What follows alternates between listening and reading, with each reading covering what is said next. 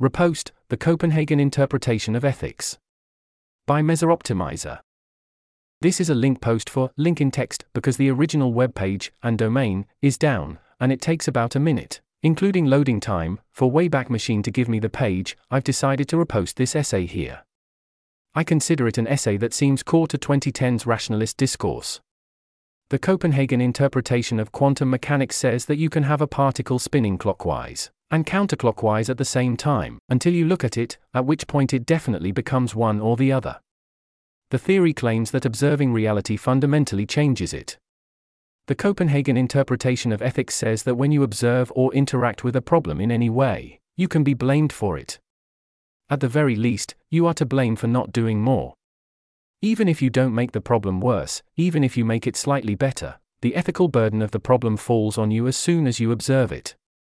In particular, if you interact with a problem and benefit from it, you are a complete monster. I don't subscribe to this school of thought, but it seems pretty popular.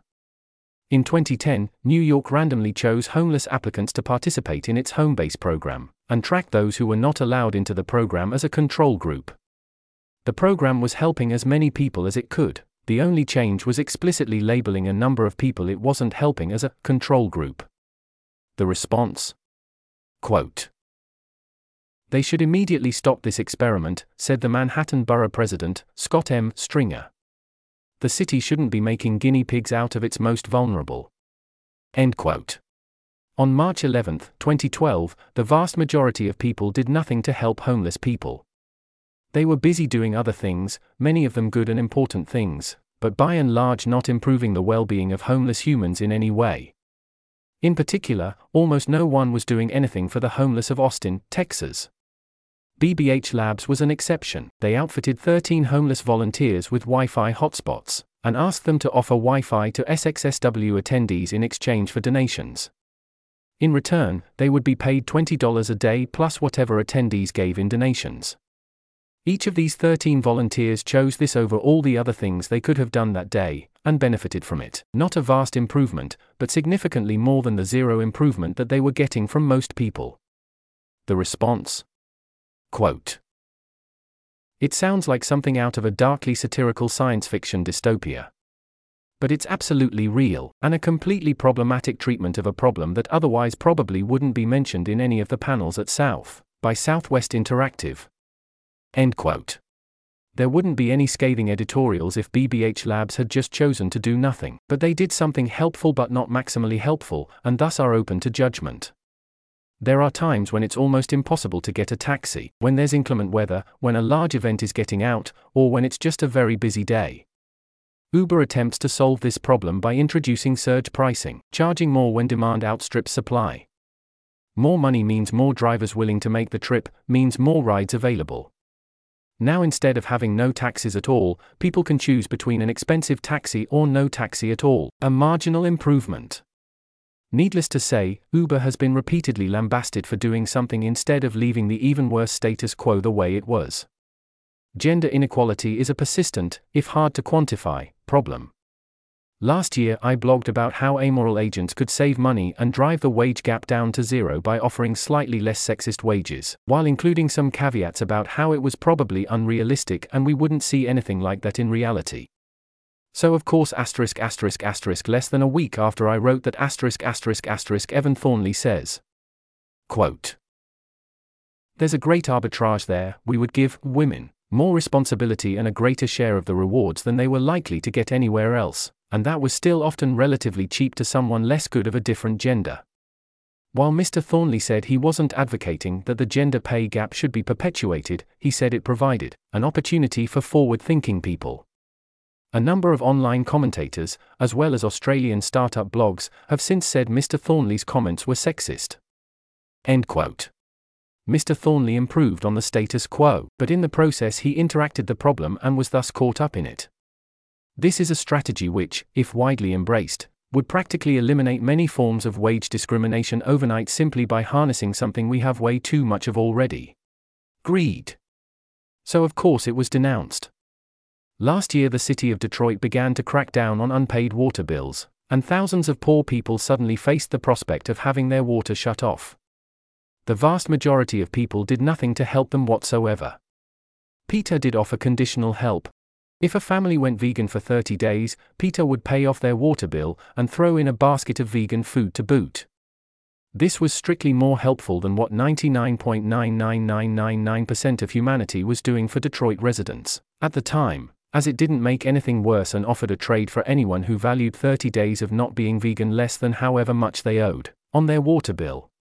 For marginally improving his situation instead of ignoring it, they were denounced as the worst. Peter Singer has a famous thought experiment about a child drowning in a pond. I'll let Philosophy Bro explain.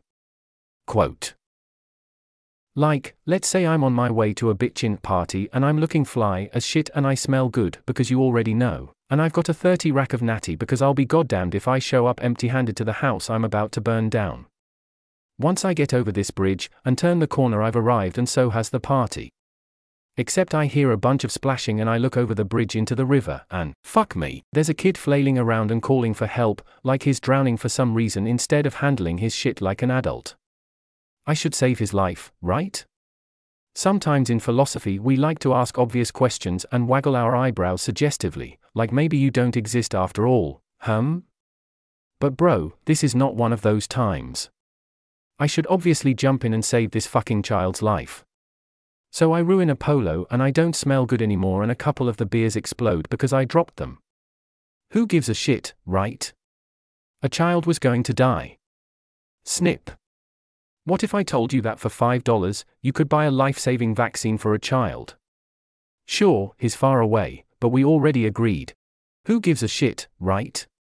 It'll still save his life, and it only costs you not having a fifth drink at the bar on a Thursday.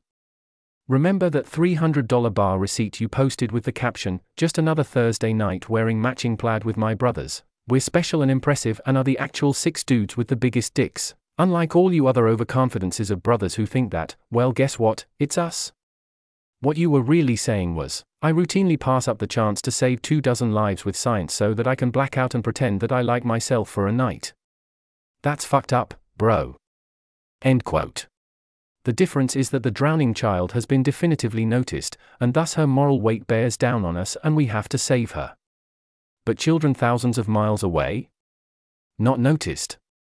I think this might be where a lot of the discomfort with talking about things we can do to alleviate suffering comes from.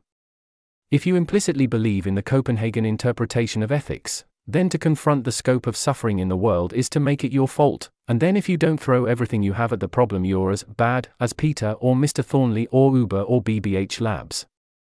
But what if? What if noticing a problem didn't make it any worse? What if we could act on a problem and not feel horrible for making it just a little better? even if it was an action that benefited ourselves as well? What if we said that in these instances, these groups weren't evil, it's okay to notice a problem and only make it a little bit better? If everyone did that, the world would be a vastly better place. If everyone exploited opportunities where they could benefit and alleviate people's suffering at the same time, we'd all be better off.